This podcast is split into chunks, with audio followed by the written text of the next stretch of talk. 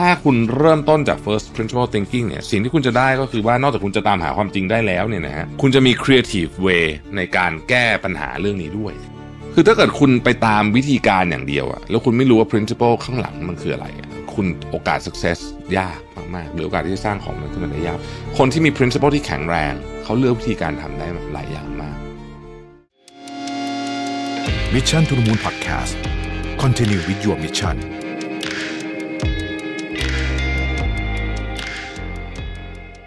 สวัสดีครับ ยินดีต้อนรับเข้าสู่ Mission to the Moon Podcast นะครับคุณอยู่กับเราวิทานุสาหะครับ วันนี้จะมาชวนคุยเรื่อง first principle thinking นะครับซึ่งผมก็เอาข้อมูลมาจากหนังสือเจ้าปกแดงนะนะ Great Mental Model แล้วก็มาบวกกับตัวอย่างที่ผมไปหามาเพิ่มมันหนึ่งก็คือตัวอย่างการสร้างจรวดของ SpaceX นะครับว่า first principle เนี่ยนะฮะมันช่วยให้ SpaceX ทำอะไรได้บ้างนะครับ First principle Thinking เนี่ยเราเริ่มต้นแบบนี้ก่อนนะฮะมันเป็นวิธีการที่หนึ่งในวิธีการในกัน ที่ดีที่สุดในการ reverse engineer สถานการณ์ที่มันยากๆหรือของที่มันยากๆออกมานะครับ แล้วที่สำคัญกว่านั้นคือมันยังช่วยให้เราสามารถที่จะใส่ความคิดสร้างสรรค์เข้าไปได้ มันทำสองเรื่องนะฮะ เอาสถานการณ์ยากๆออกมา reverse engineer แล้วใส่ความคิดสร้างสรรค์เข้าไปได้ เพื่อที่เราจะ เปลี่ยนแปลงอะไรบางอย่างเกี่ยวกับเรื่องนั้นได้ เดี๋ยวจะยกตัวอย่างให้ฟังนะครับเพราะพูดอย่างนี้แล้วอาจจะงงๆนิดหน่อยนะฮะไอเดียของเรื่อง first principle นี่ไม่ใช่ไอเดียใหม่เป็นไอเดียที่เก่าแก่มากตั้งแต่สมัยวูเพลโตโซเครติสอริสโตเติลอะไรพวกนั้นนะฮะไปนู่นเลยนะฮะคือ first principle thinking เนี่ยอยู่ในหลากหลายวัฒนธรรมมากๆนะครับแล้วก็เป็นที่ใช้กันอย่างแพร่หลายนะครับ เป็นหลักๆของมันก็คือว่ามันคือการทำยังไงก็ได้ให้คุณเอาสิ่งที่มันเป็นความจริงอะออกจาก สมมติฐานเนี่ยเนี่ยคือนี่คือนี่คือไอเดียหลักๆของมันนะครับ ทีนี้เนี่ยเรามาดูกันว่าจริงๆแล้วเนี่ยมันมีเทคนิคในการในการสร้าง first principle ได้ยังไงบ้างนะครับ คือต้องบอกว่าอย่างนี้ก่อนบอกว่าในโลกใบเนี้ยนะฮะในโลกใบเนี้ยนะครับ อะไรก็ตามนะครับ ที่ไม่ใช่กฎของธรรมชาตินะฮะ law of nature นะฮะอะไรก็ตามที่ไม่ใช่ law of nature เป็นแค่สิ่งที่เรียกว่า share belief คือ สิ่งที่เชื่อร่วมกันนะครับ share belief ใหญ่ ๆ ของมนุษย์มีอะไรบ้างเงินนะฮะนี่ก็เป็น share belief ชายแดน เขตแดนก็เป็น share belief นะครับแม้แต่ความรักก็เป็น share belief เหมือนกัน เพราะว่าพวกนี้ไม่ใช่ law of nature law of nature เนี่ยมันจะมันจะมันจะไม่ใช่ share belief แล้วมันจะเป็นสิ่งที่จะเป็นจริงอยู่เสมอๆนะครับ เช่นกฎบางอย่างของฟิสิกส์อะไรแบบนี้เป็นต้นนะฮะ ประเด็นก็คือว่าแล้วเราจะแยกของสองอย่างนี้ออกจากกันได้ยังไง เพราะบางอย่างเนี่ยมันเป็นแชร์บิลีที่ใหญ่มาก จนเราคิดว่ามันเป็นความจริง แต่จริงๆแล้วมันไม่จริงนะครับอะเรามาดูกันนะฮะวิธีแรกเนี่ยเขาเรียกว่า Socrates questioning นะครับซึ่งก็มาจากแน่นอนนะฮะชื่อก็บอกอยู่แล้วนะว่ามาจากแนวคิดของ Socratic questioning คือ adapt แนวคิดของ Socrates มานะครับทำยังไงได้บ้าง อันที่หนึ่งนะครับ clarifying your thinking and explaining the origin of your idea นะฮะคำถามในกลุ่มนี้มันจะเป็นทำนองนี้ว่า why I think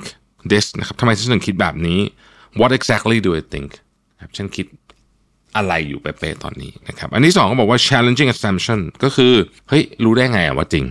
นะฮะเรื่องนี้รู้ได้ไงว่าจริงนะครับ แล้วถ้าเกิดว่าตรงกันข้ามเนี่ย มันจะจริงอยู่ไหมนะครับ มันจะจริงอยู่ไหมนะฮะสามตามหาหลักฐาน เอ๊ะไอสิ่งที่เราเชื่อเนี่ยไหนขอดูหลักฐานหน่อยสิแหล่งที่มาของหลักฐานเป็นยังไงบ้าง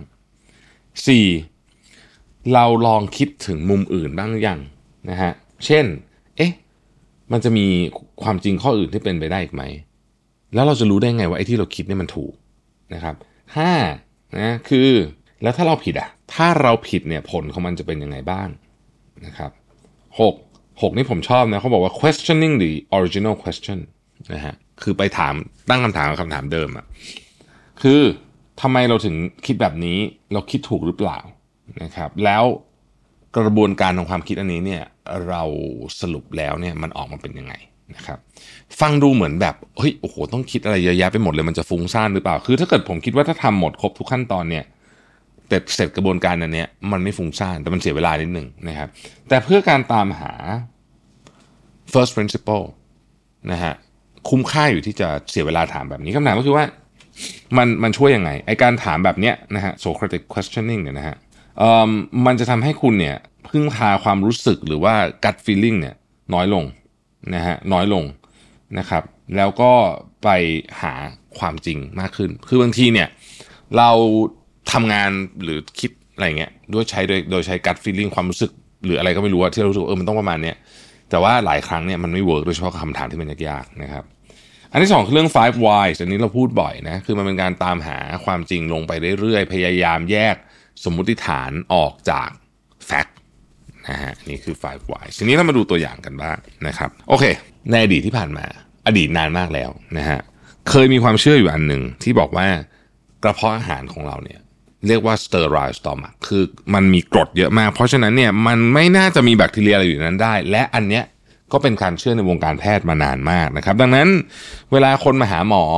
บอกว่าเอ่อเอ่อเจ็บท้องอะไรแบบนี้มีแผลในกระเพาะอาหารหรืออะไรก็แล้วแต่เนี่ยนะครับ ก็ไม่เคยมีใครคิดว่ามันจะเกิดขึ้นจากแบคทีเรีย ทุกคนคิดว่ามันเกิดเกิดขึ้นจากความเครียดหรืออะไรก็แล้วแต่นะฮะแผลในกระเพาะอาหารเนี่ยจะเกิดจากแบคทีเรียได้ไง ก็ในเมื่อกระเพาะอาหารมันเป็นกรดแบคทีเรียมันอยู่ไม่ได้นะครับ นั่นคือสิ่งที่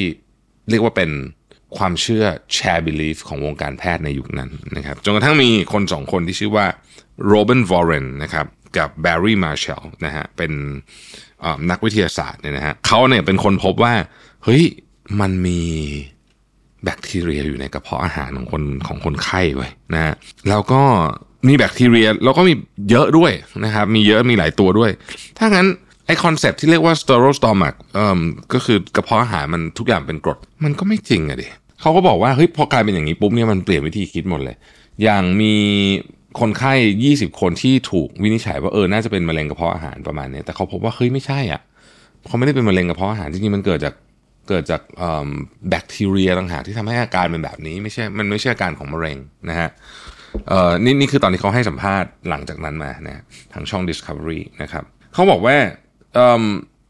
since they now know stomach weren't sterile they could question all associated dogma about stomach disease and use the Socratic type questioning to work to identify the first principle at play นะฮะในหนังสือเขียนไว้แบบนี้ผมชอบเพราะว่าเขาบอกว่ากว่าสังคมหรือว่าคือกว่าวงการแพทย์จะยอมรับเรื่องนี้โอ้โห ใช้เวลาเป็น 10 ปีนะครับใช้เวลาเป็นสิบหลายสิบปี แล้วจริงๆ ก็อาจจะมีคนจำนวนมากที่ไม่ต้อง suffer เยอะแยะขนาดนี้นะครับถ้าหากว่า ทุกคนบอกว่าเฮ้ยเรากลับมาดูที่หลักฐานใหม่สิว่าไอ้ assumption เดิมของ sterile stomach ก็คือกระเพาะอาหารมันไม่มีอะไรเลย เพราะว่ามันเป็นกรดเนี่ยมันจริงเหรอนะครับ ก็สรุปว่าเฮ้ยมันมีแบคทีเรียนะฮะงานชิ้นนี้ของมาช l ลแล้วก็วอร์เรนเนี่ยนะครับทำให้เขาได้รางวัลโนเบลในปี 2005 แล้วก็พอในแวดวงการแพทย์เขายอมรับเนี่ยชีวิตของผู้คนก็ดีขึ้นมากมาย แล้วก็การวินิจฉัยโรคก็ถูกต้องมากขึ้นด้วย ก็คือเนี่ยเวลาเรา มีบางอย่างที่มันเหมือนถูกปลูกบอกว่าเฮ้ยนี่คือความจริง แต่จริงมันไม่ใช่นะฮะหลายครั้งมันเป็นแค่สมมติฐานที่ส่งต่อๆกันมาด้วยซ้ำนะฮะเราเห็นแบบนี้เยอะนะในในหลาย ๆ เรื่องมาดูตัวอย่างของอีลอนมัสบ้างอีลอนมัสเนี่ยนะครับเขามีความฝันใช่ไหมอยากจะส่งคนไปอยู่ที่ดาวอังคารนะฮะแต่ว่าตอนนี้อาจจะยังไปไม่ถึงดาวอังคารแต่เขาก็มีความฝันที่จะไปอวกาศนะฮะและ SpaceX ก็เป็นก็เป็น โปรเจกต์ของอีลอนมัสนะครับ ทีนี้เนี่ยอีลอนมัสตอนแรกที่เริ่มสนใจเรื่องนี้เนี่ยนะฮะเขาก็บอกว่า โอ้โห เฮ้ยทำไมจรวดมันแพง ถ้าเกิดเป็นคนปกติเนี่ย เราก็คงจะตั้งคำถามว่า เอ๊ะ แล้วมันจะลดลงได้สัก 30%หรือว่า 20%ได้ยังไง อันนั้นน่ะเป็นการทำวิธีคิดที่เรียกว่า analogy นะครับ แต่ว่า first principle thinking อย่างที่บอกไป มันคือกระบวนการในการคิดที่จะเอาเรื่องที่ยากยากๆมาก ๆ ปัญหาที่ยากๆมากๆเนี่ยเบรกมันออกมา ย่อยมันออกมา จนกระทั่งมันเหลือสิ่งที่เรียกว่าเป็น fundamental truth หรือว่าความจริงพื้นฐานนะครับ แล้วที่เหลือมันก็จะเป็นสมมติฐาน แล้วก็แทนที่จะใช้วิธีการหาเหตุผลแบบ analogy การเปรียบเทียบนะฮะไม่เอานะครับ ไม่เอา คือไปเริ่มหาจากสิ่งที่เรียกว่า first principle แล้วสร้างมันจากตรงนั้นขึ้นมา นะเขาทำยังไงนะครับ analogy หรือ reasoning by analogy เนี่ยสำหรับการสร้างจรวดเนี่ยนะครับ ก็คือว่าคุณก็ไปดูสินาซาสร้างจรวดเท่าไหร่ แล้วคุณอยากลดคุณก็ไปลดชิ้นตรงชิ้นส่วนอะไรแบบนี้ ตามนั้นนี่คือ analogy ของการสร้างจรวด แต่ว่าอีลอนมัสก์ไม่ได้คิดแบบนั้นอีลอนมัสก์บอกว่าเฮ้ยไอ้จรวดเนี่ยเอาจริง ๆ แล้วเนี่ยมันต้องมีอะไรบ้างถึงจะสร้างจรวดได้พื้นฐานของมันนะฮะเขาก็พบว่ามันก็มี aerospace grade aluminum alloy นะคือ aluminum alloy grade พิเศษนะครับไทเทเนียม ทองแดงแล้วก็คาร์บอนไฟเบอร์ แล้วเขาบอกว่าอะถ้าสมมติอยากจะสร้างจรวดสักอันหนึ่งขึ้นมาเนี่ยนะแล้วไอ้ของพวกนี้เนี่ยมันราคาเท่าไหร่ของราคาจรวดปัจจุบันปรากฏว่าวัตถุดิบพวกนี้ material cost ทั้งหมดในการสร้างจรวดเนี่ยมันเป็น 2%เท่านั้นเองของราคาจรวดเขาก็แบบอ้าวงี้มันก็แพงเวอร์เกินไปสิใช่ไหมอะทีนี้เขาก็เลยมาเริ่มใหม่ว่าเอาไม่ต้องไปสนใจว่าจรวดในโลกนี้มีอะไรอยู่บ้างแต่ว่า ถ้าเราต้องการจะสร้างจรวดเนี่ย มันจะต้องทำยังไงวะให้มันลอยขึ้นไปได้ ให้มันออกจากโลกไปได้ เขาก็เริ่มตั้งแต่ material มาดูมาทำเรื่องของรูปร่างต่างๆนั่นนะนะฮะแล้วอย่างที่เราทราบกันก็คือเขาสร้างจรวดสำเร็จ ในราคาที่ถูกกว่านาซาหลายเท่าตัวมาทุกวันนี้นาซาเขามาใช้จรวดของ SpaceX นี่แหละนะฮะเท่านั้นไม่พอเนื่องจากว่าคิดจาก first principle thinking คุณจำได้ไหมตอนแรกผมบอกว่า ถ้าคุณเริ่มต้นจาก first principle thinking เนี่ย สิ่งที่คุณจะได้ก็คือว่านอกจากคุณจะตามหาความจริงได้แล้วเนี่ยนะฮะ คุณจะมี creative way ในการแก้ปัญหาเรื่องนี้ด้วยนะครับสำหรับกรณีของ Elon Musk เนี่ยนะฮะเขาก็ไปท้าทายสมมติฐานอีกอย่างหนึ่ง หรือว่าความเชื่ออย่างหนึ่งในแวดวงของ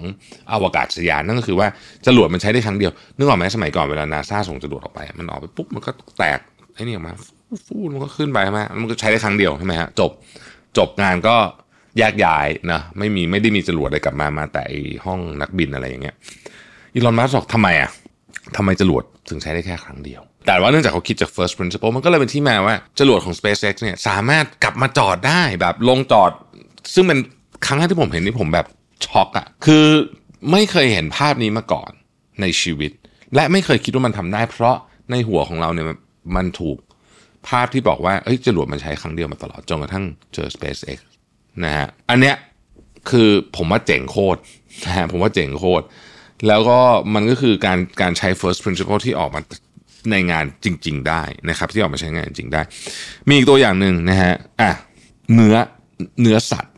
นะฮะเนื้อสัตว์อืมจริง ๆ เรื่องนี้มันถูกตั้งคำถามมาตั้งแต่ปี 1970นะฮะบรรดานักวิทยาศาสตร์ที่อยู่ในแวดวงเนี้ยก็ตั้งคำถามว่าอะไรคือ first principle ของเนื้อ